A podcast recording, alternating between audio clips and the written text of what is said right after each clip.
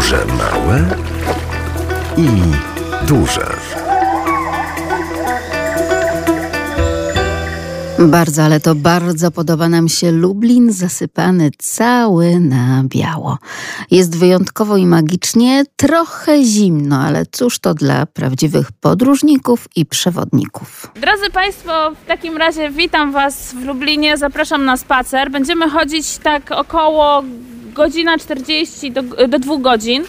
Gdyby Państwo tak zmarzli po drodze, że już nie mogli Państwo wytrzymać, to ja się nie obrażam. Jak coś rozumiem, że jest zimno, także chciałam to po prostu wyjaśnić na samym początku. Jak to dobrze, że na początku także i w nowym 2024 roku mamy wszystko jasno, klarownie wyznaczone, wytłumaczone i wyjaśnione, tak jak zaznaczyła nasza przewodniczka na dziś, przewodniczka inspiracji po Lublinie Anna Kozak-Palak. To z nią będziemy wędrować, a kto? Piotr Król, który ten program zrealizuje i kłaniająca się sprzed mikrofonu Magdalena Lipiec-Jaremek. Mówimy Państwu dzień dobry, nie krzyczymy, że zimno, mówimy, że pięknie w Lublinie i będziemy na nowo poznawać to nasze miasto. Podróże małe i duże. I tak oto, drodzy Państwo, z nowym 2024 rokiem, mocnym krokiem ruszamy na dobry początek na pobliski, lubelski szlak, czyli taka podróż z cyklu małych podróży.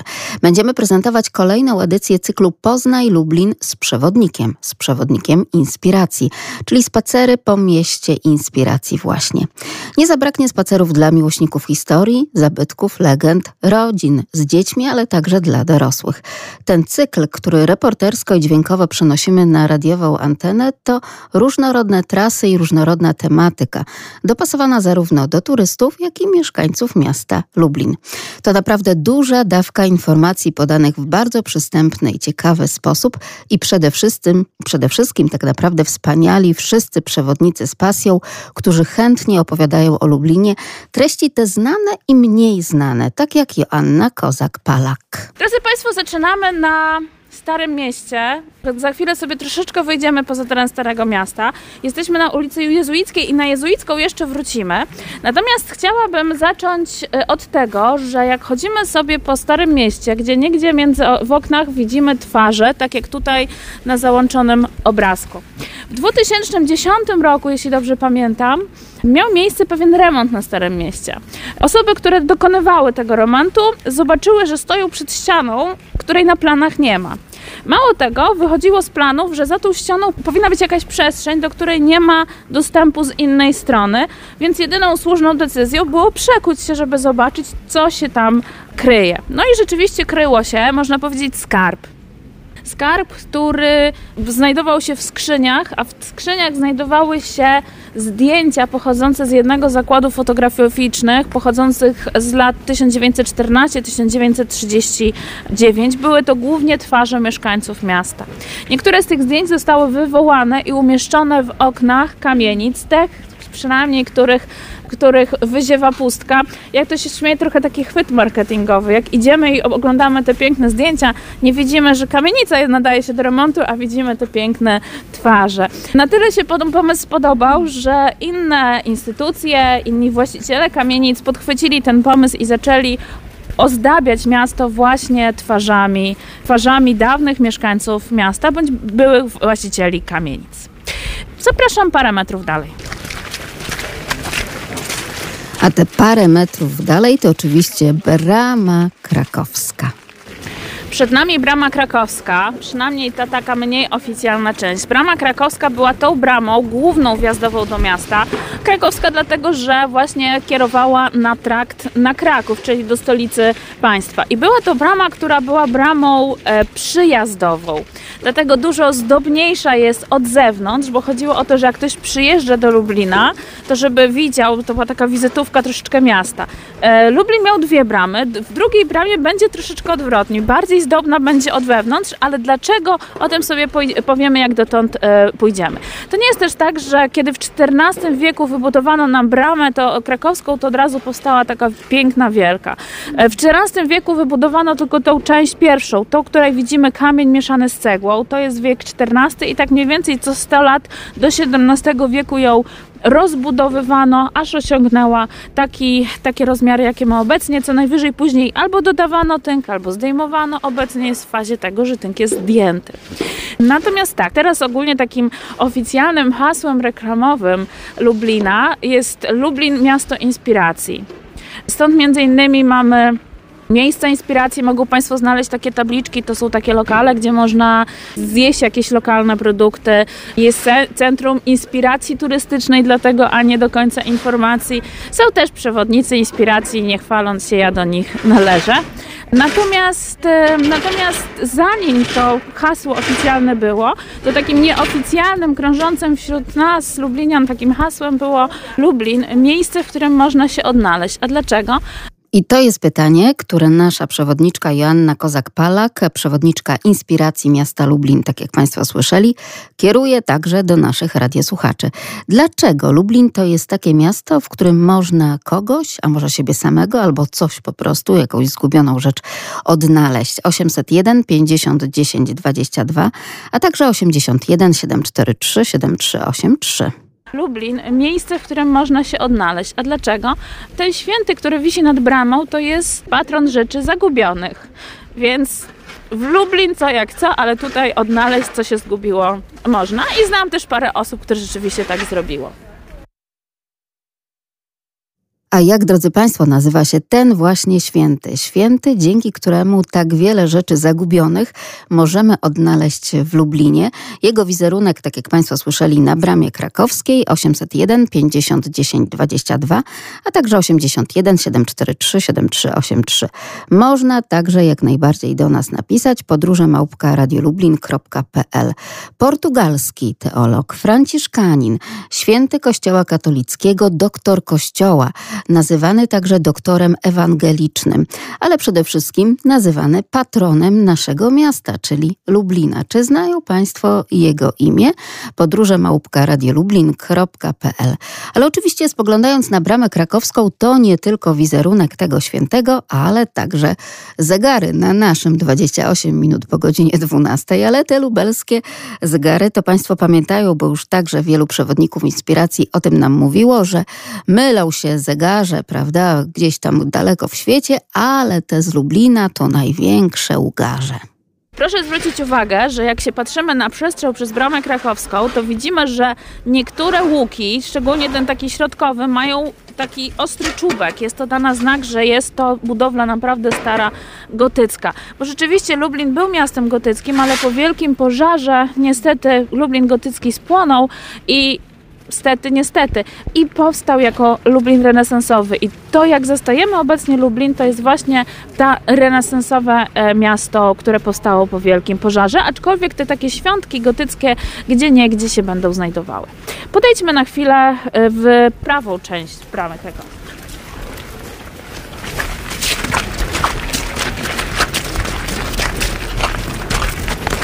Po pierwsze, za tym znakiem znajduje się taki kamień, widzicie Państwo, taki trochę rzeźbiony. To jest jeden z tych świątków. To jest nadproże gotyckie, które gdzieś przy remoncie jednej z kamienic przestało być potrzebne, a wiadomo, kamień jest cenny, e, więc trzeba było wykorzystać tam, gdzie się dało.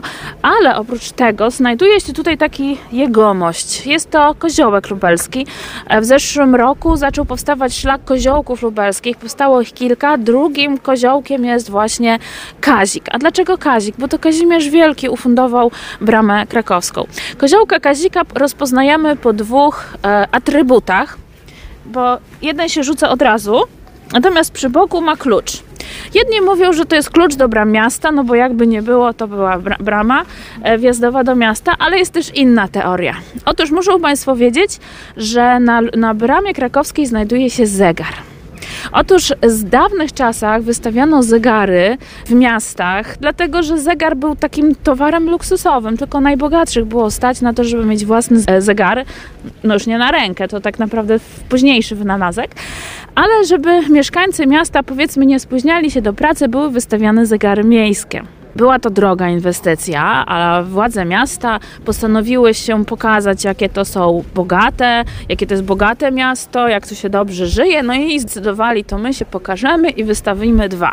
Ale dwa zegary to podwójny koszt, wiadomo, trzeba szukać oszczędności, więc postanowiono poszukać oszczędności na jakości tych zegarów.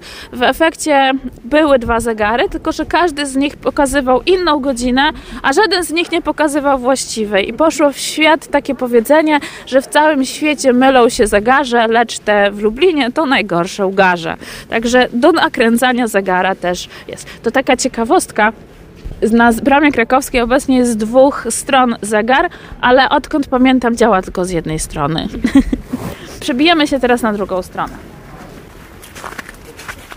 Ale zanim się przebijemy, to jeszcze przebijmy się przez te pytania turystyczne, które stawia przed nami Joanna Kozak-Palak, przewodniczka inspiracji. Lublin, miejsce, w którym można się odnaleźć. A dlaczego?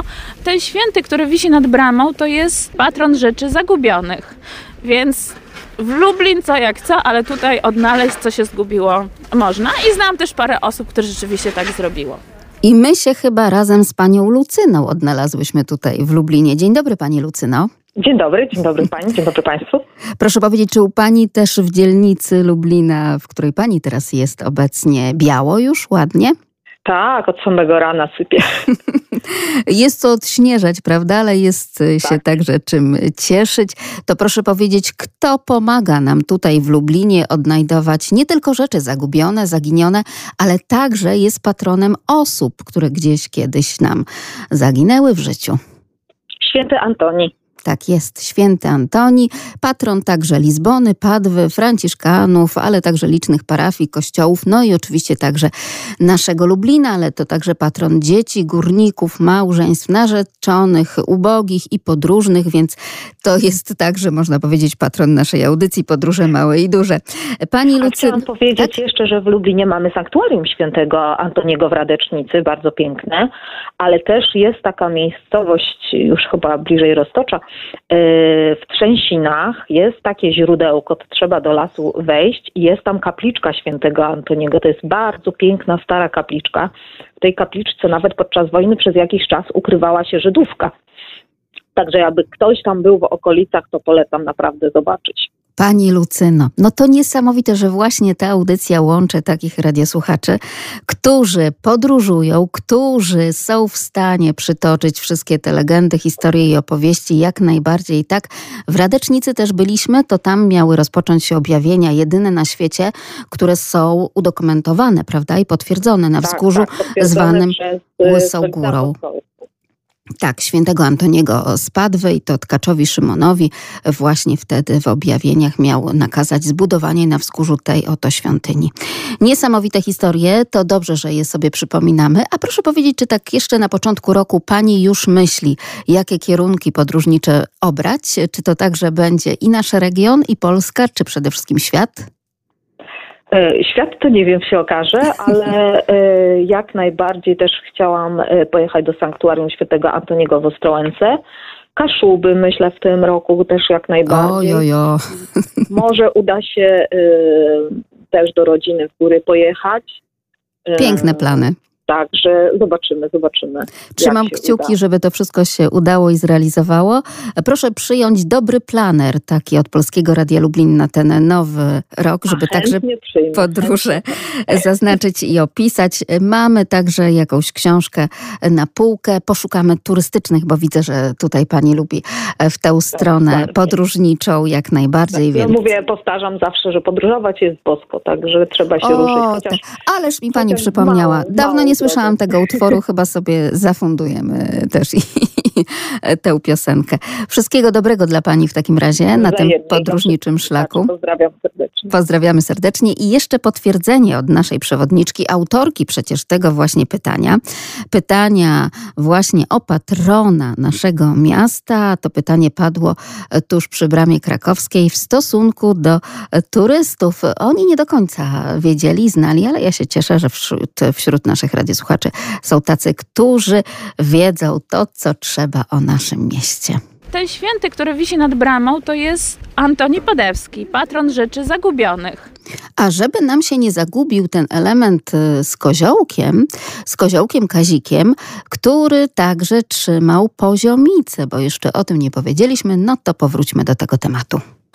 Proszę Państwa, jak opowiadałam o koziołku, skupiłam się na tym kluczu, ale zapomniałam powiedzieć, po co ta poziomica.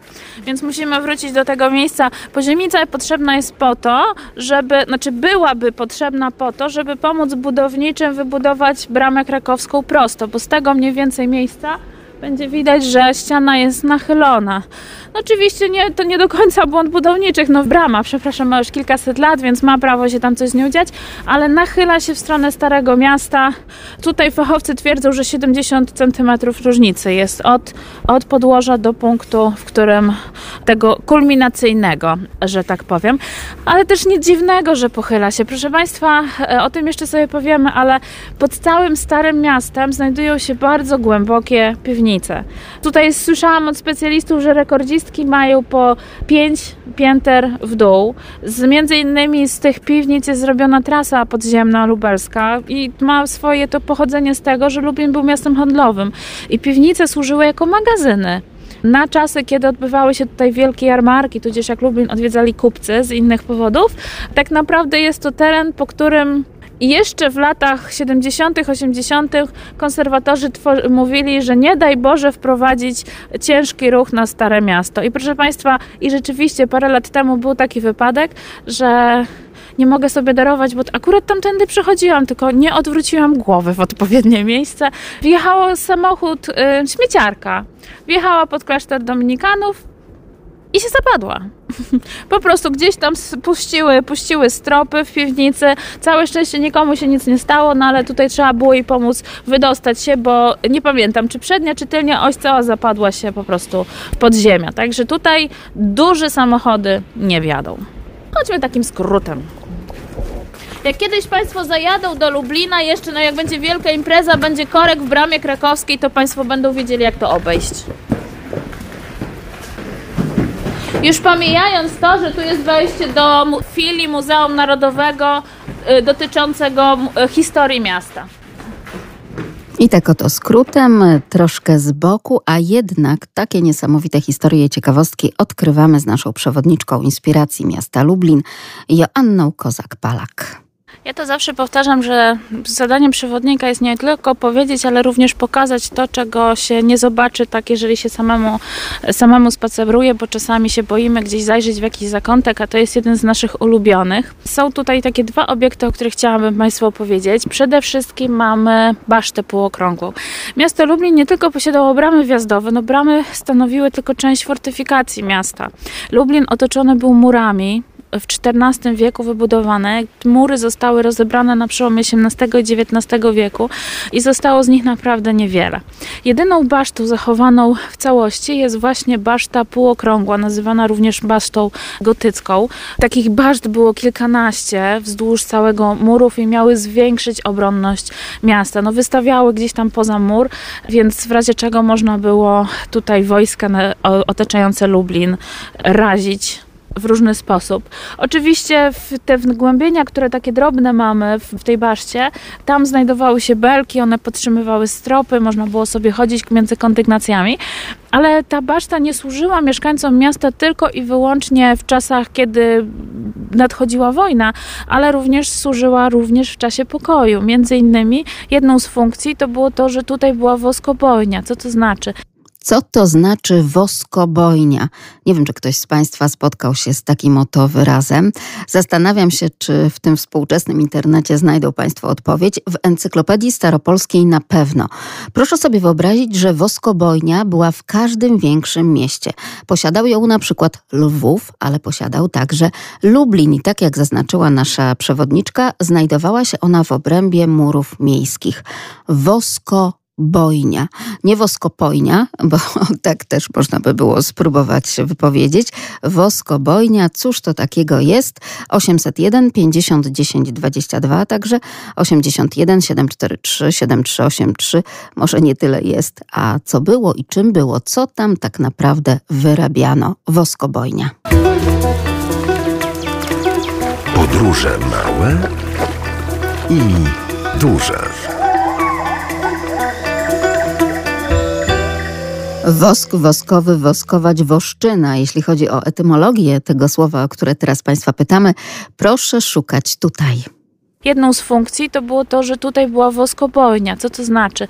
Cóż to znaczy woskobojnia? Co to było za miejsce? 801 50 10 22, a także 81 743 7383. Mamy dla Państwa w prezencie kalendarze od Polskiego Radia Lublin, żeby zaznaczać trasy podróży małych i dużych już w tym nowym 2024 roku, ale także coś dobrego do poczytania o naszym regionie, o mieście, jak i również literaturę piękną. Powracamy na nasz szlak wraz z naszą przewodniczką inspiracji miasta Lublin, panią Joanną Kozak-Palak. Drodzy Państwo, plac Łokietka. Drodzy Państwo, jak się chodzi po takim starym mieście, to warto patrzeć nie tylko przed siebie, nie tylko do góry, ale czasami warto też patrzeć pod nogi. Ponieważ czasami ukryte są pewne historie, właśnie zaklęte są w kamieniach. Otóż muszą Państwo wiedzieć, że ostatni remont e, placu e, Łokietka, bo jesteśmy w tym momencie na placu Łokietka, miał miejsce ładnych parę lat temu i wtedy zostało odkryte to, że w Lublinie był barbakan. Kojarzą Państwo taka budowla, barbakan stoi też w Krakowie przed bramą floriańską, taka budowla, która ma pomóc w obronności miasta i my wcześniej nie wiedzieliśmy, że nie wiedzieliśmy o tym, że mamy ten barbakan, przynajmniej mieliśmy ten barbakan, zostały odkryte fundamenty. W każdym razie y, postanowiono zaznaczyć, bo my nie wiemy jak on wyglądał, zachowały się tylko fundamenty, więc dlatego jest inna nawierzchnia położona w tym miejscu, bo proszę zwrócić uwagę, ta taka piaskowa nawierzchnia to jest po prostu, to jest zaznaczenie tych fundamentów, żeby pokazać, że coś tu takiego było. Drugą rzecz, którą znaleziono, to jest studnia, aczkolwiek remont się tak przedłużał i wszyscy już mieli go tak serdecznie dosyć, łącznie z władzami miasta, że powiedzieli: OK, spuścimy tam kamerę, zobaczymy, co jest ciekawego, później zabezpieczymy i zaznaczono ją po prostu w ten sposób, że tutaj taki właśnie wodopój e, stoi. I przejdźmy może na drugą stronę e, placu Łokietka, będzie lepiej widać bramę krakowską. Widzimy teraz pięknie bramę krakowską i możecie Państwo zobaczyć, że z zewnątrz Starego Miasta prezentuje się dużo, dużo lepiej niż z wewnątrz, bo była to brama przyjazdowa. Tutaj przychodził trakt na Kraków, ale proszę zwrócić uwagę, że brama krakowska nie jest skierowana w stronę głównej arterii, czyli krakowskiego przedmieścia. Krakowskie przedmieście było dzielnicą. Dopiero w XIX wieku zaczęła się już już ugruntowało się to, że tutaj będzie taka główna arteria. Natomiast wcześniej główny trakt na Kraków szedł mniej więcej tak, jak mamy tutaj tą uliczkę. To jest uliczka Kozia. I to tam ulica Wartowicza przechodziła w trakt królewski właśnie do miasta Krakowa i dlatego brama krakowska skierowana jest w tą stronę. To jest jedna rzecz. Natomiast kolejna, teraz też się, przepraszam, muszę tak się odwrócić z grupą. Musi... Dlaczego Placu Okietka? Władysław Okietek jest tym władcą, który nadał prawa miejskie Lublinowi równo 15 sierpnia 1317 roku i Lublin, mimo tego, że jest dużo starszy, stał się oficjalnie e, miastem królewskim. No dobrze, budynek, który za mną stoi, jest e, obecnie stanowi budynek ratusza. I tutaj jedna z takich zagadek będę, znaczy nie zagadek, tylko ciekawostek. Proszę Państwa, jak Państwo są z Lublina, to proszę pamiętać, że jak kiedyś jeszcze Państwo tutaj będą, to nigdy nie należy się umawiać pod ratuszem. Dlaczego? Nie to, że to na nas coś spadnie z tego balkonu, czy ktoś nas wygoni, ale tak naprawdę historycznie funkcję ratusza pełniły trzy budynki w, w mieście i to nie jest jakaś tam rzecz wyssana z, z palca, ale mi się autentycznie zdarzyło ustawiać pod ratuszem i efekt był taki, że nie spotkaliśmy się. Znaczy spotkaliśmy się, ale po chwili, bo całe szczęście żyjemy w dobie telefonów komórkowych i okazało się, że ja byłam pod ratuszem rzeczywiście, a ktoś był pod innym ratuszem, który obecnie nazywany jest inaczej. Także tutaj na to proszę bardzo, bardzo e, uważać. Budynek za moimi plecami jest ratuszem, obecnie pełni tą, e, tą funkcję. Jest, e, mieści się tutaj, tutaj biura prezydenta miasta Lublina. Natomiast budynek pierwotnie był kościołem. Kościół postawili klasztor również, postawili karmelici bosi, natomiast po wielkim pożarze oni opuścili te budynki, a klasztor stał się, został przyjęty na urzędy, natomiast po jakimś czasie urzędnicy zaczęli protestować, że w takich warunkach się nie da pracować, no i postanowiono przebudować ten budynek i zyskał to wygląd, który ma, który ma obecnie. proszę Państwa, teraz przerwa. Po Lublinie jeżdżą trolejbusy. Jeśli Państwo się jeszcze nie zorientowali, to właśnie takie cacka po Lublinie jeżdżą. Lublinianie są święcie przekonani, że tylko my nazywamy je tak pieszczotliwie trajtkami, natomiast prawda jest taka, że i w Gdyni, i w Tychach, gdzie również jeżdżą, Również taka nazwa funkcjonuje, a te, jest to autobus na prąd i pierwotnie po wojnie planowano tutaj stworzyć linię tramwajową, natomiast ze względu na to, że Lublin położony jest na wzgórzach i ta technologia, która była na ten czas tutaj dostępna, nie pozwalałaby na efektywne wykorzystywanie sieci tramwajowej, zdecydowano się właśnie na trolejbusy i są do dnia dzisiejszego, rozbudowują się. Obecnie, jak liczyłam, niedawno 13 linii jest, a jak, jak jeszcze parę lat temu było ich chyba z 5, także cały czas to się rozwija. Obecnie trolejbusy całe szczęście są zaopatrzone w akumulatory, bo też to już to było nieszczęście. Jak się wsiadło w trolejbus, kierowca się zagapił i na skręcie nie skręcił tam, gdzie trzeba i efekt był taki, że już zawrócić nie mógł, a te zawracać e, jednak mogą. E, po prostu odłącza go od sieci, przychodzi na akumulatory, zakręci sobie i może wrócić na trak. Wcześniej musiałby jechać do końca i dopiero tam zawinąć z powrotem. I drodzy Państwo, przez dwie godziny nie zobaczymy wszystkiego w Lublinie, dlatego ja będę Państwu dawała trochę takie prace domowe do odrobienia i pracą, jedną z prac domowych jest odwiedzenie tutaj, gdzie prze, przed nami na zakończeniu tej ulicy, e, znaczy nie, ulica jest dużo dłuższa, ale na zakończeniu tej panoramy mamy plac, plac litewski koniecznie do odwiedzenia. Fajne miejsce, fajne miejsce i proszę nie przegapić portalu. E, do portal. Jest to z takich ciekawszych atrakcji, śmiem twierdzić. Identyczny portal stoi w Wilnie, ponieważ Plac Litewski jest to nawiązanie do Litwinów, którzy przybyli na e, obrady Sejmu Unijnego, e, który zakończył się podpisaniem Unii Polsko-Litewskiej. Stąd między innymi nazwa, a na Placu Litewskim stoi portal i jeżeli przed nim stoniemy, jest taki okrągły ekran, gdzie możemy zobaczyć w czasie rzeczywistym e, również Litwinów, tylko od razu mówię, myśmy postawili to na placu, u nas nie ma żadnych przeszkód, a tam jest nie dość, że pod, na, na, schodach, to jeszcze na schodach to jeszcze przed przejściem, więc oni bardziej się najpierw na boki rozglądają, a później pod nogi, a nie patrzą, czy ktoś do nich macha z Lublina. Także tak to, tak to wygląda, żeby Państwo uniknęli rozczarowań, jak coś. No dobrze, widzę, że tupiemy nogami, więc się trzeba przejść kawałeczek. I tak oto spacerujemy, przechodzimy podczas tego zimowego przewodnickiego spaceru z panią Joanną Kozak-Palak od placu Łokietka aż po plac Litewski. Proszę nie zapomnieć o tym portalu, kiedy będą państwo odwiedzali Lublin, ale byliśmy także w miejscu, które kiedyś, dawno, dawno, dawno temu było tak zwaną woskobojnią. Jedną z funkcji to było to, że tutaj była woskobojnia. Co to znaczy? Cóż to znaczy woskobojnia, drodzy Państwo? I o to pytamy na przykład pana Andrzeja z Roztocza. Dzień dobry. Dzień dobry, witam serdecznie. Woskobojnia to po prostu był zakład rzemieślniczy, gdzie e, produkowano wosk, może nie tyle wosk, ale właśnie generalnie świece, gromnice, zarówno do celów e, kościelnych, jako wota, jak również i dla dla domów, zwykłe, do, takie mm, wyrabiano, prze, przerabiano tam nie tylko wosk, ale również i, i łój, który był używany do, do produkcji świec. Świetnie, brawo. A muszę powiedzieć, że naprawdę nawet z zapisem tego słowa woskobojnia radiosłuchacze, którzy próbowali do nas e, przesłać prawidłowe odpowiedzi, e, mieli problemy. Ja tylko przypomnę nasz adres podróże małpka.radiolublin.pl. Panie Andrzeju, pięknie nam pan to wszystko wytłumaczył i dlatego też między innymi dzięki temu tłumaczeniu rozumiemy, dlaczego ta woskobojnia w Lublinie miała miejsce w obrębie murów miejskich w wieży, która to była smukła i wysoka wysoka, można było na takich pałąkach puścić po prostu długie sznury, długie liny i tam między innymi na te liny natapiał się wosk i powstawały długie świece, które można było później połamać na mniejsze, bądź też rzeczywiście takie duże do kościołów. Dokładnie tak, a nasze najsłynniejsze lubelskie świece to chyba pochodzą z Tyszowiec, gdzie do dzisiaj trwa taki mm, tradycyjny wyrób, tak. Tak jest. One mają po kilka metrów długości, a historia ich sięga 1655 roku, jeszcze potopu szwedzkiego, gdzie były po raz pierwszy użyte i do tej chwili ta tradycja tam przetrwała i są noszone e, w procesjach przez no, bardzo silnych mężczyzn, bo mają po kilka metrów wysokości. Panie Andrzeju, już tak czuję, że mam do czynienia i z regionalistą, i z historykiem chyba.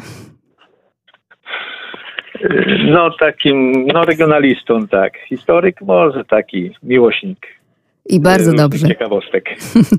Bo rzeczywiście takie rozwijanie pasji, a także wiedzy o regionie, w tym także poznawanie dat, tradycji i zwyczajów, to jest coś, co sobie bardzo głęboko tutaj w Polskim Radiu Lubliny cenimy. Bardzo panu dziękuję za tę prawidłową odpowiedź, za tę historię przytoczoną także o Tyszowcach. A jakie kierunki na nowy 2024 rok pan wybiera do podróżowania, do zgłębiania także tej wiedzy o regionie na przykład? No tylko wschód i południe. Tylko Czekam albo aż. Tak. No i cały czas yy, czekamy na zakończenie wojny i właśnie tamte kierunki wschodnie, a więc nasze polskie kresy. Czyli tam ciągnie przede wszystkim. To dobrze, my też na to czekamy jak najbardziej, przede wszystkim na pokój i spokój, po to, żeby móc podróżować bezpiecznie i poznawać to, co wartościowe. Bardzo pięknie dziękuję Panie Andrzeju za rozmowę. Wszystkiego Dziękuję dobrego. Dziękuję. I jeszcze pozwolą Państwo, że tylko taka mała, jako suplement do tego, mm, cóż tutaj dopowiedział Pan e, Andrzej, mała podpowiedź i odpowiedź od Pani Joanny Kozak-Palak, przewodniczki inspiracji, bo to ona z takim oto pytaniem zwróciła się do Państwa. Cóż to takiego ta woskobojnia była? Robiono świecę, ponieważ była długa, e, miała taką przestrzeń, więc można było, zwi- zwisały sznury, na nie nakopywano wosk i można było tutaj wykonywać, e, wykonywać e, świece. Beszta niedawno przeszła remont, a żeby nie służyła jako nieoficjalna toaleta miejska, to została dodana krata krata została dodana, to wszystko można zobaczyć, obejrzeć, a jeszcze tylko Państwu powiem, że wtedy, kiedy w Lublinie trwa festiwal Open City, to także właśnie ta wieża w murach naszego miasta jest bardzo często używana do różnego rodzaju bardzo ciekawych instalacji. Pojawiały się tam i światła, i rzeźby. Naprawdę warto tam zaglądać. A ja tylko przypomnę Państwu 801 50 10 22, także 81 743 7383 i podróże małpka Radio lublin.pl, że jak zawsze można w ten sposób kontaktować się z naszą audycją. Powracamy tuż po 13. Podróże małe i duże. Druga rzecz, ja się tak trochę przykręcę. Tak, wiecie Państwo, muszę uważać na mikrofon. Oczywiście, że tak uważamy na mikrofony Polskiego Radia Lublin, żeby pięknie zaprezentować na antenie w naszej audycji podróżniczej opowieści przewodniczki inspiracji miasta Lublin Joanny Kozak-Palak. W takim razie ja też dobrze kłaniam się tutaj już w drugiej godzinie sprzed mikrofonu Polskiego Radia Lublin i powracamy. Powracamy tak naprawdę ciągle jeszcze za bramą krakowską jesteśmy, tak w lewą stronę stojąc twarzą oczywiście do patrona miasta, bo tam wy wyjątkowy mural, ale nie tylko każdym razie druga rzecz, o której chciałam powiedzieć, to jest ten, ten mural. Mural powstał na podstawie e, grafiki pana Brauna z Hogenberga. Grafika, która przedstawia panoramę miasta. Twórca tej grafiki był kupcem, przynajmniej tak oficjalnie się mówiło. Był kupcem, natomiast miał takie hobby, że lubił sobie rysować panoramy miast. Natomiast na zlecenie, co po niektórych, w tajemnicy malował również plany tych miast, ale plany nie zostały udostępnione, tylko panoramy. To jest plan miasta od strony wschodniej. Jeżeli Państwo tutaj osoby, które kojarzą, e, kojarzą e, topografię Lublina, to tam, gdzie obecnie są dzia ogródki działkowe e, i gdzie jest parking, to właśnie z tamtej wschodniej części. Widzimy tutaj miasto, te budowle większe całkiem po prawej stronie jest to, są to Zamek Królewski, tam gdzie jest taka wieża po środku i, i z podpisem Trinitatis, natomiast środkowa część jest to teren Starego Miasta. Proszę zwrócić uwagę, że są jeszcze mury i co, y, gdzie niegdzie znajdują się również baszty. Natomiast co to za woda? Od strony wschodniej Lublin opływają w sumie trzy rzeki. No obecnie to zasadzie wyglądają trochę jak cieki wodne i dwie, dwie rzeki tak, tych rzek jakoś tak nie bardzo przypominają. Bystrzyca też tylko dumnie brzmi z nazwy, no ale musimy wiedzieć, że tak naprawdę już w obrębie Lublina, ale przy granicach od strony dopływu Bystrzycy znajduje się taki wielki zbiornik nazywany naszym lubelskim morzem. Chodzi o Zalew Zębożycki i on sprawia, że ta Bystrzyca przestała być już taka wartka. Natomiast proszę mi uwierzyć, przed wybudowaniem Zalewu Zębożyckiego to nie raz i nie dwa zdarzało się, że przez tą Bystrzycę to trzeba było po Lublinie łódkami pływać. Ostatni taki największa powódź to właśnie w latach 60. I ogólnie, ponieważ od tamtej strony, od tej wschodniej spotykały się rzeki, były to tereny podmokłe, zresztą są do dnia dzisiejszego. Jak Państwo przyjechali samochodem, to najpewniej z tamtej strony Państwo parkują i można się zastanawiać, no miasto wojewódzkie, ponad 300 tysięcy mieszkańców, dlaczego tuż przy Starym Mieście są ogródki działkowe? Bo tam nie bardzo można co postawić. Ta galeria handlowa, która znajduje się za zamkiem, to jak dobrze pamiętam, ze 4 lata budowali, przy czym przez większość czasu starano się przygotować teren, żeby można było tam, żeby po prostu nie przesiąkały fundamenty. Także dlatego, dlatego tak, to, tak to obecnie wygląda. A kiedyś teren zalewowy, bo skoro jest podmokło, no to trzeba to wykorzystać. Można na przykład zrobić stawy hodowlane i te stawy były nazywane wielkimi stawami e, królewskimi, stąd ta woda rozlewająca się od strony wschodniej. Natomiast ja się tak przekręcę. Proszę Państwa, zupełnie po lewej stronie pod numerem 1 mamy taki niewielki kościółek. Muszą Państwo wiedzieć, że granice miasta to nie tylko mury miejskie, ale granice miasta to również pas ziemi. W Lublinie było tego o 100 łanów. Proszę nie pytać, ile to jest łan. Do sprawdzenia, praca domowa, jedna z pierwszych. W każdym razie 100 łanów. Drodzy Państwo, no to już od razu spróbujmy rozwiązać tę pracę domową z matematyki. Kto nam przeliczy na współczesną miarę powierzchni ten łan, to tak naprawdę ile wynosi współcześnie przy okazji Lublin 100 łanów? 801 50 10 22, także 81 743 7383. Gdzie i jak szukać tej odpowiedzi? Proszę nie pytać, ile to jest łan. Do sprawdzenia, praca domowa, jedna z pierwszych. W każdym razie 100 łanów. 100 łanów. Ile to będzie teraz współcześnie? Czy to w hektary, czy w morgi? Tak naprawdę w jaką miarę powierzchni tutaj wchodzimy? Podróże małpka radiolublin.pl To miara powierzchni, a miara muralu też jest mierzona dosyć znacznie, jeśli chodzi o wartość historyczną przede wszystkim. To, gdzie jest pod numerem 1, były te granice miasta. Tam obecnie to dla Lublinian, taka ciekawostka, tam obecnie znajduje się Katolicki Uniwersytet Lubelski. Ale, ale, ale, zaraz na prawo jest taki mały budyneczek z takimi zębami, zakończonymi zębami. Widać? Jest to szubienica miejska. Dlaczego szubienica w tamtym miejscu postawiona? Bo po pierwsze, no wiadomo, wykonywanie wyroków, bo prawo, Lublin miał prawo miecza, czy miał prawo wydawać i wykonywać wyroki e, śmierci. Natomiast wiadomo, no zabijanie kogoś w granicach miasta, no ludzie byli zabobonni, to tak trzeba to jakoś wypchnąć, więc zostało to miejsce egzekucji w późniejszym czasie wypchnięte poza e, teren miasta, ten przynajmniej te granice, bo jest to rzecz nieczysta. Ale dlaczego akurat tam? Obecnie teren jest zabudowany, natomiast gdybyśmy sobie spojrzeli na topografię, to to miejsce, gdzie ten domek Kata stoi, tak to teraz nazywamy, ten domek Kata, szubienicą miejską, stoi na lekkim wzgórzu a droga z Warszawy szła właśnie pod tym wzgórzem. I w tamtym okresie była świetnie widoczna i to była taka wskazówka dla osób, które przyjeżdżały, e, między innymi ze stolicy, że uwaga, w tym mieście rządzi prawo. Jak do nas przyjeżdżacie, to bez rozrób. Proszę nie rozrabiać, bo jak źle pójdzie, to tam właśnie skończycie. Także to była taka troszeczkę przestroga. Pytania? Skargi, zażalenia? To idziemy dalej. Mamy, mamy jeszcze jedno pytanie nierozwiązane. Proszę nie pytać, ile to jest łan. Do sprawdzenia, praca domowa, jedna z pierwszych. W każdym razie 100 łanów. 100 łanów, ale ile to jest chociaż ten jeden łan? Spróbujmy tutaj wskazać, panie Wiesławie. Dzień dobry. Dzień dobry. Pochodzę ze wsi, także znam, znam te, te, te miary. O proszę, czyli no, też jeszcze nawet używało się, tak? Takiego odmierzania na łany.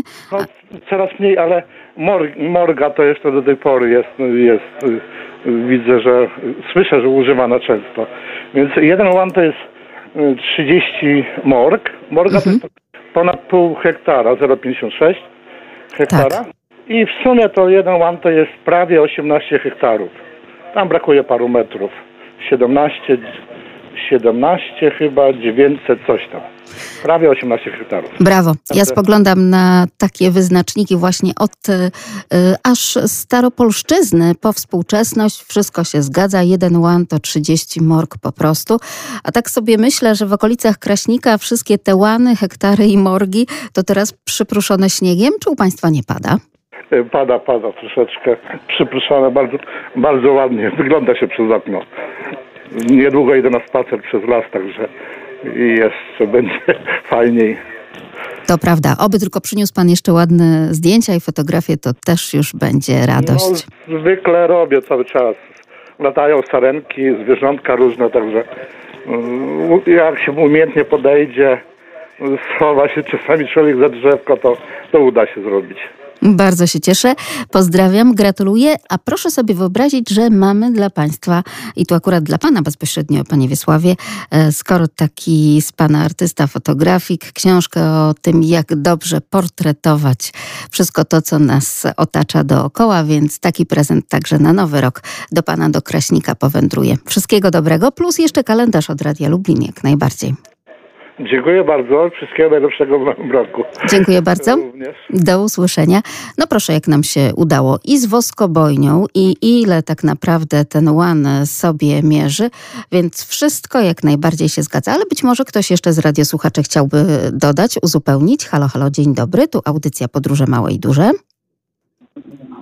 Dzień dobry. Dzień dobry, kłaniamy się pięknie. Czy coś do tych łanów może jeszcze chciałby pan dodać, a może w innym temacie podróżniczym? Znaczy chciałbym zwrócić uwagę na jeden fakt, jeśli można. Proszę. Um, otóż łan jako miara powierzchni został wprowadzony dopiero w XIX wieku. Czyli te 100 łanów to jest miara podana obowiązująca w Królestwie Polskim, czyli pod zaborem rosyjskim. Tak, wszystko się zgadza, no bo to rzeczywiście te nasze lubelskie tereny, prawda? No dobrze, ale rozgraniczenie miasta Lublina nastąpiło znacznie wcześniej, czyli blisko 500 lat wcześniej. I teraz ja mam pytanie dla pani przewodniczki. Tak. W jakich jednostkach podawano powierzchnię pola wcześniej?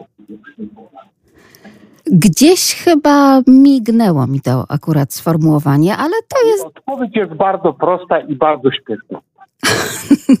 Dobrze, będziemy szukać. No, Będziemy szukać w takim razie.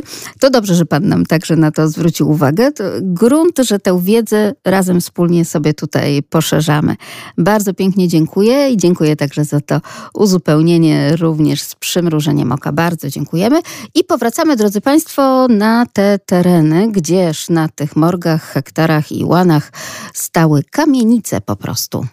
A teraz taka krótka uliczka Teodora Gretz-Gruela, chociaż gość nazywał się Franciszek Teodor Gretz-Gruel i był pierwszym prezydentem miasta Lublina. To, w jaki sposób są ozdobione no, 99% kamienic na Starym Mieście, jest to rekonstrukcja. Ta niebieska kamienica jest to jedna z nielicznych kamienic, które ma ozdobienie oryginalne, to dlatego, że ozdobiona jest po prostu kamieniarką. I kamieniarka nie niszczy się tak szybko, jak inna technika, która zwykle była używana. Tą technikę możemy zobaczyć cho- wszędzie, chociażby na tej kamienicy. Jest to technika z grafitta. Polega to na tym, że na ścianę nakładane są warstwami kolorowe tynki i żeby uzyskać kolor, wydrapuje się z warstwę zewnętrzną, żeby wydobyć inny kolor kolor spod spodu. Jak pięknie się prezentuje. To akurat kamienica do remontu idzie, ale inne Państwo zobaczą. Tu, gdzie mamy takie dwukolorowe kamienice, jest to technika z grafitta. Technika po samym opisie można się zorientować że dość nietrwała, a tutaj mi wypada zacytować było panią minister, taki mamy klimat w Polsce, jaki mamy. Wpadnie gdzieś, chociaż ze względu na porę roku, teraz co teraz mamy, wpadnie trochę wody, gdzieś tam spadnie deszcz, dostanie się w szczelinę, przyjdzie mróz, zamrozi i zaczyna to rozsadzać. Takie grafity nie są zbyt trwałe i żadne z grafitto, które mamy na Starym Mieście nie jest oryginalne. One pochodzą głównie z 1954 roku, kiedy to odbył się e, obchody dziesięciolecia PRL-u, a Lublin jako miasto PKWN-u, bo, od pierwsze, bo może PKWN nie został ogłoszony w Lublinie, ale od 1 sierpnia, od 1 sierpnia 1944 roku do końca 1944 roku Lublin był siedzibą Polskiego Komitetu Wyzwolenia Narodowego, czy nam się to podoba, czy nie. No i jak przychodzi dziesięciolecia PRL-u, oczywiście władze ludowe postanowiły to uczcić, oczywiście w Lublinie. Zafundowano wtedy wielki remont Starego Miasta, chociaż ja bym to nazwała takim bardziej faceliftingiem. Z wierzchu było pięknie odmalowane, z grafita porobione, zwykle z grafita nawiązywały bądź do postaci związanych z Lublinem, bądź jakichś wydarzeń związanych z Lublinem. E, no i obchody były, a wystarczyło tylko wejść w, tutaj w bramę kamienicę i można było zobaczyć ruderę, wszystko się wali, ale z wierzchu wyglądało pięknie. I właśnie głównie stąd pochodzą te z grafita. E, poświęcono je między innymi tutaj lubelskim żakom. Mamy tutaj sceny dwie z życia lubelskich żaków, dlatego że Lublin obecnie jest miastem studenckim, proszę Państwa. E, licząc od najstarszych, Katolicki Uniwersytet Lubelski chyba najmniejszy jest w tym momencie. E, właśnie KUL, Uniwersytet Marii Curie Skłodowskiej powołany do życia właśnie przez PKWN jako kontrę do katolickiego uniwersytetu, bo nie może być tak, że w mieście PKWN jest katolicki uniwersytet, a nie ma innego, więc bodajże w październiku 1944 roku został powołany do życia Uniwersytet Marii Curie Skłodowskiej i to ciekawostka, bo zwykle w nomenklaturze polskiej mówimy Maria, powinno się mówić Maria Skłodowska Curie. Natomiast tu jest Uniwersytet Marii Curie Skłodowskiej. Z czego to się bierze? E, taka, taka różnica jest w nomenklaturze francuskiej, że najpierw się podaje nazwisko męża, a później dopiero nazwisko panieńskie. E, dlaczego użyto tej nomenklatury francuskiej? Dlatego, że zachował się podpis Marii e, z księgi pamiątkowej Katedry Lubelskiej i tam się podpisała jako Maria Curie Skłodowska. Stąd też przyjęta nazwa tego uniwersytetu.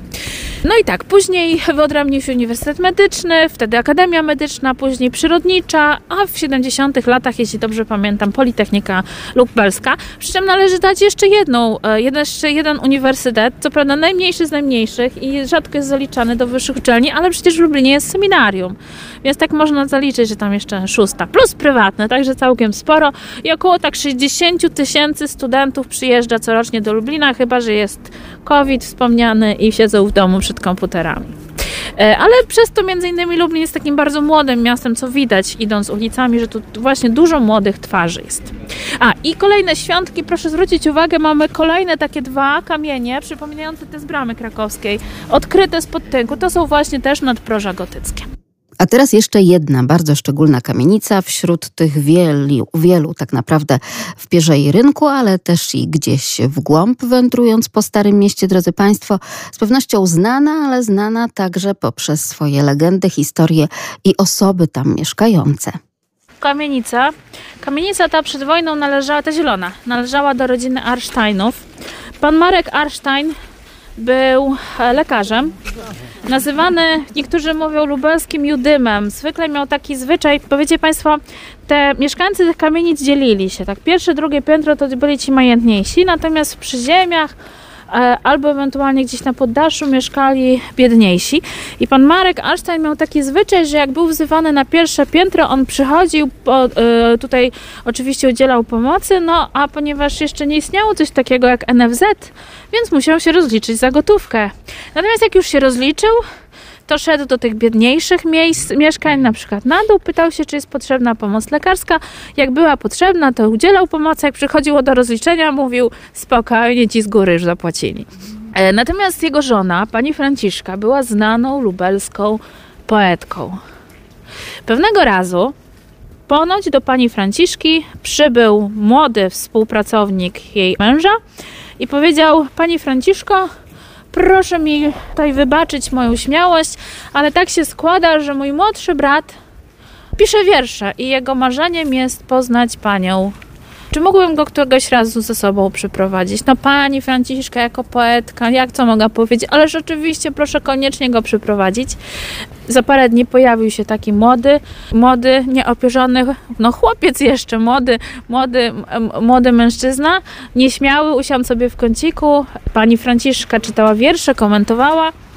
Natomiast młodzieniec coś pisał, w pewnym momencie przestał pisać, odłożył pióro, wyrwał kartkę wyrwał kartkę, wstał i kłoniwszy się miał wręczyć pani Franciszce i pani Franciszka przeczytała te strofy, które tam zostały napisane, nie przytoczę całego, ale brzmiało to mniej więcej tak, jak cudownie jest się móc jesienieć. Wtedy pani Franciszka zrozumiała dwie rzeczy. Po pierwsze, że to o niej, bo była duża, znaczy była różnica wieku między nimi, dość spora. A po drugie, że ma chyba do czynienia z olbrzymim talentem i wzięła go pod swoje skrzydła. Co to był za talent, to za chwilę opowiemy, ale tak się tutaj za urwę, bo oczywiście trzeba budować napięcie w opowieści, więc muszą Państwo zaczekać do kolejnego odcinka. Ja teraz troszeczkę zmienię wątek. Otóż pani Franciszka pochodziła z domu Majerson i jej brat Emil Majerson wyjechał na studia do Paryża. E, zaczął studiować filozofię. Brzmi to jak mało przyszłościowy kierunek, ale tak się złożyło, że Emil Majerson zrobił tam całkiem sporą karierę. Dla nas, dla Polaków, Emil, nazwiska Emila Majersona niewiele mówi, ale we Francji zrobił świetną karierę, został, e, stworzył jakąś tam swoją teorię, proszę mnie nie pytać o co chodziło, filozofia to nie jest mój konik. W każdym razie stworzył tam teorię, stworzył sobie właśnie ten warsztat, stworzył sobie tutaj opinię wśród profesorstwa e, paryskiego. No i któregoś razu poznał pewnego młodego człowieka, który się świetnie zapowiadał i postanowił go wziąć pod swoją opiekę. Dlatego, że ten młody człowiek napisał pewną pracę, z tym, że była tak rewolucyjna, że środowisko związane z jego, te, znaczy, które się zajmowało dziedziną, którą się zajmował ten młody człowiek, niekoniecznie chciało to przyjąć, ponieważ było to tak wywrotowe. Więc postanowił mu pomóc i zaczął, wziął go pod swoje skrzydełka i postanowił właśnie przekonywać, umożliwiać mu dostęp do profesorów właśnie z Paryża, żeby mogli zapoznać się z tą teorią, oswoić, a ją przejąć. Bo proszę Państwa, my kojarzymy Alberta Einsteina jako wielką gwiazdę nauki i popkultury. Natomiast e, Albert Einstein był kiedyś młodym człowiekiem, który musiał się przecisnąć do mainstreamu, że tak powiem. I w tamtych czasach właśnie Mayersona i to właśnie Mayerson, przynajmniej w środowisku paryskim, pomagał mu tą swoją ogólną teorię e, względności do niej przekonywać tamtejsze środowisko. No dobrze, chodźmy dalej przy, przysuńmy się tak bliżej e, kamienicy, bo nas znowu będzie chciało rozjechać. Zapraszam, zapraszam. Proszę Państwa, młodzieniec, który patrzy, no może nie na nas w oknach, a którego możemy w oknie zobaczyć, jest to Józef Czechowicz i to właśnie ta postać, którą, którą poznała pani Franciszka. E, od tamtego spotkania zaczęła się wieloletnia przyjaźń Czechowicza i pani Franciszki. Dogadywali się świetnie, razem tworzyli klub literacki, natomiast Józef Czechowicz czasem z Lublina wyjechał. Większość swojego dorosłego życia spędził w Warszawie.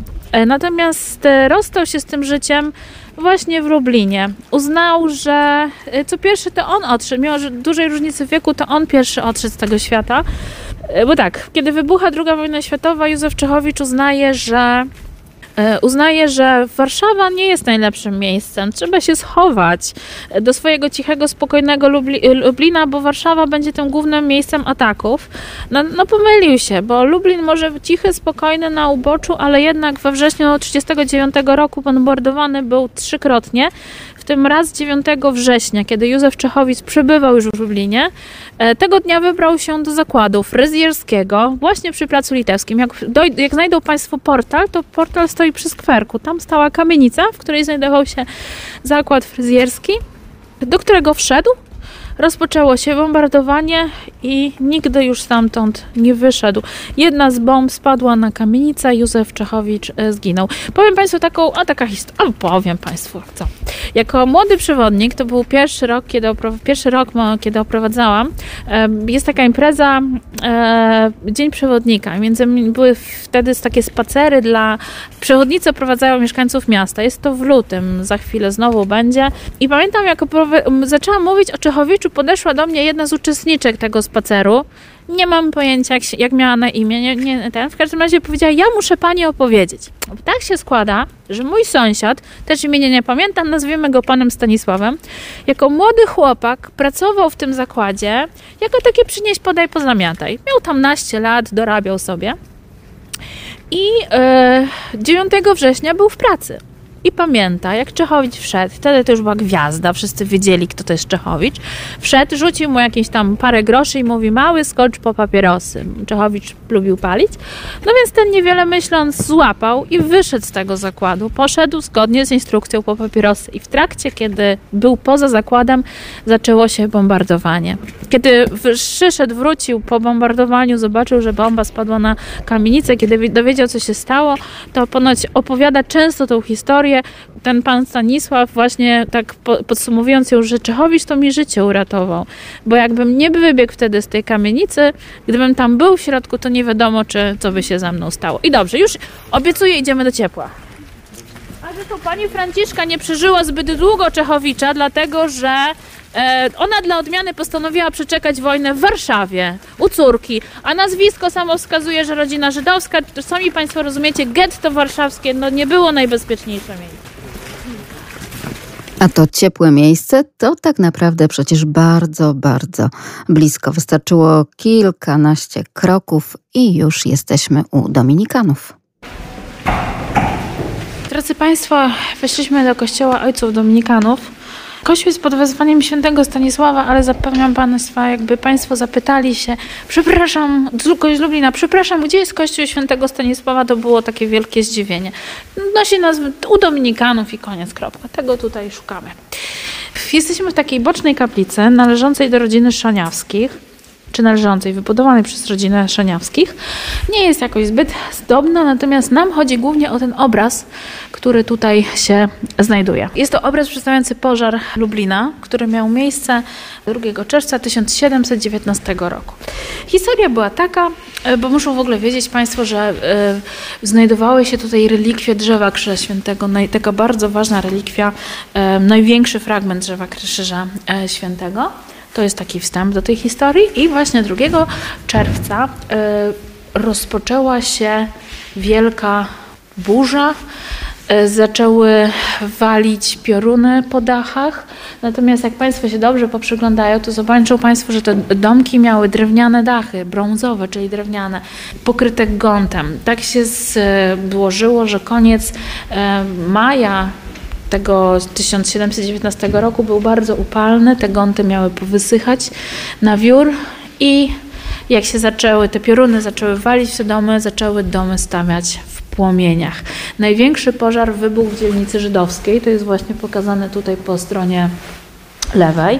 E, wybuchł pożar, no i wszyscy ruszyli do gaszenia, dlatego że pożar z miasta żydowskiego bardzo łatwo mógł się przeprószyć na miasto chrześcijańskie i możemy zobaczyć, jak ludzie pędzą, żeby ratować to miasto, ale wy pożary wybuchły też w paru innych, w paru innych y, miejscach. Wszyscy ruszyli na pomoc, Dominikanie też postanowili pomóc, tylko nie tyle pracą rąk własnych, co modlitwą. Możemy zobaczyć, jak z jednej bram wychodzi procesja i jeden z zakonników niesie taki przedmiot właśnie w kształcie krzyża przed sobą, tak jak monstrancję. Drugą taką procesję widzimy tutaj, na dole, po bardziej po prawej stronie, chociaż jest ta, ta, to jest ta sama procesja, tylko na tym obrazie tak jakby różne wątki są z jednego wydarzenia pokazane. Ta procesja obchodziła miasto, no i według tutaj przekazów osób, które uczestniczyły w gaszaniu pożaru, przekazywały, że w zasadzie nic nie wskazywało na to, że ten pożar zostanie ugaszony, natomiast jak zaraz po procesji, tudzież jak przeszła, nagle udawało się tak, ogień tak gasł od tak w tym miejscu, no i poszukiwano się w tym cudu, a jak cud to musi być pamiątka. A jak pamiątka uznano, że zostanie namalowany ten obraz opisujący tą historię. W każdym razie historia skończyła się dobrze, pożar udało się opanować, miasto nie zostało zniszczone. Natomiast historia historią, natomiast dla nas Lublinian ten obraz jest ważny dlatego, co on przedstawia. Proszę zwrócić uwagę, że przed bramą krakowską stoi nie ratusz, tylko kościół karmelitów bosych, ten, o którym opowiadałam. Są mury miejskie. Proszę zwrócić uwagę, że w murach miejskich są baszty, też nieistniejące. Kościół i tak, brama krakowska z tynkiem widać, nie? Wtedy tynk jeszcze był nałożony. Kościół z niebieskim dachem, w zasadzie tam w tle, to jest obecna archikatedra, wcześniej kościół jezuitów. Proszę zwrócić uwagę, że nie ma wieży trenitarskiej, tylko jest czwórta z dzwonnicą, bo to jest jeszcze czwórta klasztorna. Ten kościół z czerwonym dachem, taki niewysoki, to jest właśnie kościół, w którym jesteśmy, natomiast ten kościół z wielką wieżą, to jest właśnie fara lubelska. O farze jeszcze sobie poopowiemy, jak stąd wyjdziemy. Brama Grodzka, Brama Grodzka przed przebudową, e, bo e, obecnie Brama Grodzka wygląda inaczej. Tutaj mamy jeszcze takie gotycko-renesansową bramę, E, bramę Grodzką, dzielnica żydowska nieistniejąca już, no i Zamek Królewski. Jak Państwo byli już na spacerze, to widzieli Państwo Zamek Lubelski, wygląda całkiem inaczej. Zostanie przebudowany dopiero za 100 lat. Na, na tym obrazie za 100 lat i tam plus kilka. W latach 20. XIX wieku zostanie przebudowany tak, jak, ma, e, tak jak to wygląda e, obecnie i zmieni swój wygląd.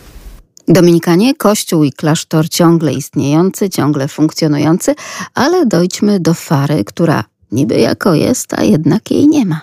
Proszę Państwa, ta ściana odsłonięta to kolejny świątek miasta gotyckiego. Odkryty gotycki mur, natomiast proszę zwrócić uwagę, że ta cegła jest trochę duża. Cegła gotycka była największą z cegieł używanych w architekturze tej części Europy y, żadna inna cegła nie była tak duża. Oczywiście nie liczymy pustaków, prawda? Najmniejsza dla odmiany była cegła, barokowa. To najmniejsza kosteczka, a gotycka największa. Zapraszam. Bo kiedy do Lublina sprowadzał się Trybunał Koronny, to rajcy miejsce musieli się grzecznie spakować i znaleźć sobie nowe miejsce. Zanim powstał ten nowy ratusz, który znajduje się na placu Łokietka, ratusz przenosił się właśnie do tej kamienicy, stąd z grafitto przedstawiający herb miasta Lublina, czyli koziołka lubelskiego wspinającego się na winorośl wspina się na winorośl i to już wiemy i to znamy, ale są miejsca, o których jeszcze można bardzo dużo opowiadać. Zresztą, tak jak podkreślają nasi radiosłuchacze, chociażby pan Dariusz, to chyba jest tak, że każdy przewodnik ma swoją historię i swoją historię opowiada swoim własnym turystom, swoją historię o mieście, swoją historię także o miejscach wartych poznania i zobaczenia. Zanim Kościół Farny, to jeszcze rzut oka gdzieś w dal – Drodzy Państwo, za moimi plecami, daleko, daleko, widać taki żółty kościół, świeżo pomalowany. Widzicie Państwo? Jest to kościół pod wezwaniem świętego Mikołaja i to właśnie, w, a miejsce to, na którym stoi, nazywane jest Wzgórzem Czwartek. I właśnie to Wzgórze Czwartek jest kojarzone z początkiem osadnictwa tutaj na tych terenach bo już pierwsi Słowianie, którzy tutaj trafili, wybrali sobie właśnie tamto miejsce na swój taki ośrodek i stanowił taki główny ośrodek handlu w okolicy, a nazwa stąd, że w czwartki odbywały się nam targi o zasięgu lokalnym, e, no i czwartek, no bo w czwartek tam się wszyscy e, zjeżdżali. E, natomiast miasto jako miasto wyrosło nam w późniejszym czasie na już wzgórzu sąsiednim, czyli tym staromiejskim. Natomiast miejsce, na którym znajdujemy się, jest to plac po farze. Tutaj stała lubelska fara. Jak wyglądała, możemy zobaczyć na makiecie. Natomiast to, co tutaj mamy, to są fundamenty właściwie rekonstrukcja fundamentów, która od końca lat 90. tak kojarzę, że została tutaj e, stworzona. Przez wiele lat to miejsce było całkiem niezagospodarowane.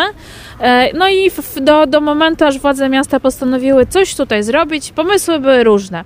Z jednej strony miało być odbudowana fara, natomiast nie zostanie to zrealizowane.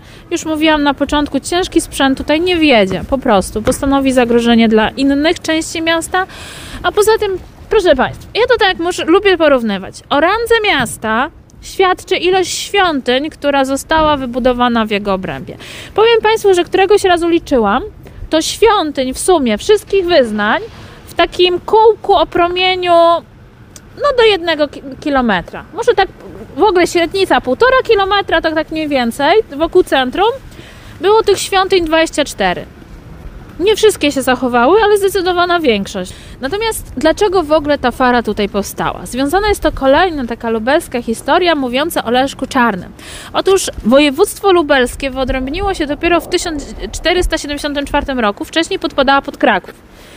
I za czasów rozbicia dzielnicowego tak się złożyło, że no oczywiście należała do dzielnicy krakowskiej. Za czasów panowania Leszka Czarnego na te tereny wschodnie napadli Jadźwingowie.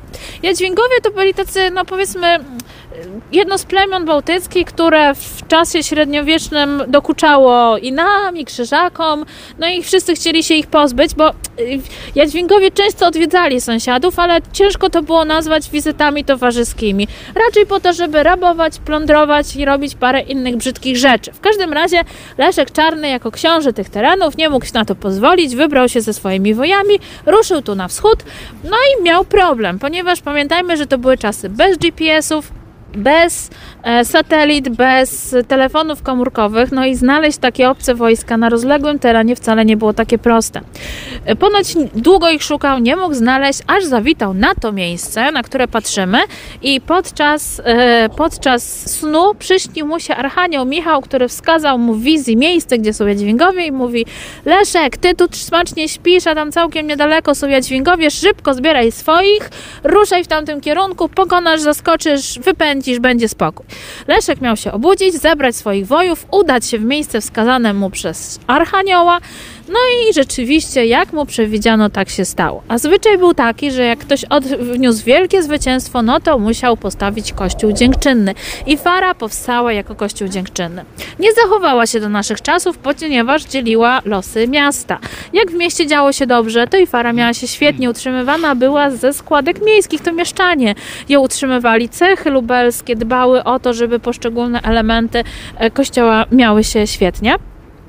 Natomiast e, jak się w mieście zaczęło dziać gorzej, fara również poupadała. W XIX wieku była w tak fatalnym stanie technicznym, no i jej sytuacja trochę prawna też była niejasna. Pamiętajmy, okres zaborów, to była e, świątynia katolicka i efekt był taki, że e, zdecydowano się na rozbiórkę. I do lat 9, końca lat 90. teren ten stał zupełnie pusty. Natomiast nie wiem, czy Państwo wiecie, E, ale w ogóle legenda o śnie Czarnego, które Państwu przedstawiłam, stała się inspiracją dla jednego z no, artystów, kabareciarzy naszych. Otóż kojarzył Państwo Artura Andrusa. Jakiś czas temu odbywał się taki wielki fest, znaczy w taki, nie wiem, to była taka, pewnego wakacji, to już było z 6, może 7 lat temu, była taka wielka trasa kabareciarzy po Polsce. Przez całe wakacje, każdy weekend był w innym mieście, była wielka gala przygotowywana, między innymi na tej gali na liście trafił Lublin. I y, poszczególne zespoły miały za zadanie przygotować utwór, poświęcony właśnie danemu miejscu. To Arturowi Andrusowi przypadł Lublin. Zainspirował go właśnie y, legenda o Leszku o Leszku Czarnym. No i napisał cały utwór, ponieważ Artur Andrus stworzył tak jakby wersję alternatywną zakończenia tej legendy. I tak oto, drodzy Państwo, z dowcipem, ale też bardzo ambitnie opowiadając o naszym Lublinie, opowiada przewodniczka inspiracji miasta Lublin Joanna Kozak-Palak.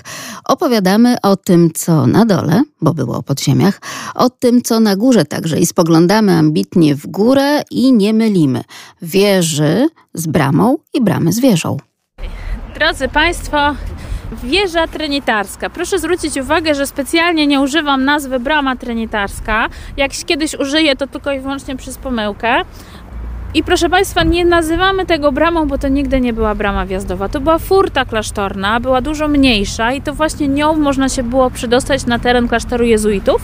I to jest jedyne skrzydło zachowane z tego kolegium jezuickiego. Były jeszcze dwa, które zamykały to miejsce, gdzie stoimy właśnie dziedziniec klasztorny. Tylko tak, powstał problem, bo powiedziałam Państwu, że wybrano kościół jezuicki na katedrę. Ale, ale, ale ale zasada była taka: najważniejsza świątynia musiała być najwyższa. W czasie, kiedy zdecydowano się, że kościół jezuicki zostanie katedrą, stał jeszcze, stała jeszcze Fara Lubelska, która była jako najwyższa świątynia w mieście, była najwyższa. Katedra była niższa. I teraz co tu zrobić? Przebudowywać katedrę to są olbrzymie koszty, tam sklepienie trzeba podnosić, olbrzymie, olbrzymia inwestycja długotrwała. Postanowiono więc rozwiązać sprawę inaczej i zamiast podnosić kościół, postanowiono podnieść dzwonnicę. I Antonio Corazzi przebudował wieżę trinitarską w ponad 40-metrową budowlę i tym sposobem nikt nie miał już wątpliwości, gdzie stoi najważniejsza świątynia e, w mieście. Natomiast proszę Państwa, taka, skoro to miała być furta klasztorna, dlaczego nie ma tam krzyża? A jest kogucik. Teorie są różne. Tutaj specjaliści się przerzucają w różnych, w różnych tłumaczeniach. Ja wybiorę Państwu opcję, która mi najbardziej pasuje do opowieści, czyli to, że jednak najwyższe świąt... Pamiętajmy, że były to czasy zaboru, bo mówimy o XIX wieku. Rosja w tym czasie, no w Rosji panowało prawosławie, no i nie bardzo władzom pasowało to, żeby na najwyższej budowli w mieście znajdował się krzyż katolicki. E, więc e, kogutek miał być ustępstwem. Natomiast kogutek ten do dnia dzisiejszego cieszy się bardzo złą opinią i mówi się złośliwie o nim, że jak przez bramę przejdzie wierny mąż albo cnotliwa niewiasta, to kogutek kręci się i pieje. Wchodzili już Państwo przez tą bramę? Cisza, prawda? Natomiast, proszę Państwa, jest to tylko i wyłącznie złośliwość. Dlaczego? Ponieważ, proszę Państwa, to tak jak z modą, jest moda i czasami bezrefleksyjnie tutaj z tej mody korzystamy, nie zastanawiając się, co, jakie ma to znaczenie. Wiecie Państwo, co w średniowieczu oznaczał kogutek przyczepiony na szyldzie do jakiegoś przybytku? to to, że kogutek oznaczał, że w tym przybytku znajduje się dom publiczny. Stąd ta złośliwość, ponieważ kogucik co jak co, ale doskonale wiedział, kiedy należy piać, a kiedy absolutnie należy się zamknąć. Chodźmy, zapraszam. Także możliwe, że Państwu beki naopowiadałam. Co jak co, wieża, gdyby Państwo jeszcze odwiedzali Lublin, na wieżę trinitarską można wejść, tylko jest poza sezonem i teraz wchodzenie na nią to jest żadna przyjemność. Tak wieje. To jest dla odmiany pająk. Pająk jest to um, taka konstrukcja, która wytwarzana była na wsi. Pająkami ozdabiano chałupy chłopskie, z tym, że te pająki takie na wsi były kolorowe, różnokolorowe. Tutaj ma być designersko, więc jest biały i żółty. I na takie oto szczegóły wystroju naszego miasta zwraca przewodniczka inspiracji uwagę wszystkim turystom Joanna Kozak-Palak. A wraz z panią Joanną można wybrać się na przykład na zwiedzanie miasta z okien zabytkowych autobusów Ziutek, Gutek, a także Ikarus. Być może to dobry plan na kolejną audycję, a za dzisiaj pięknie dziękujemy za to wspólne wędrowanie po Lublinie. Podróże małe i duże.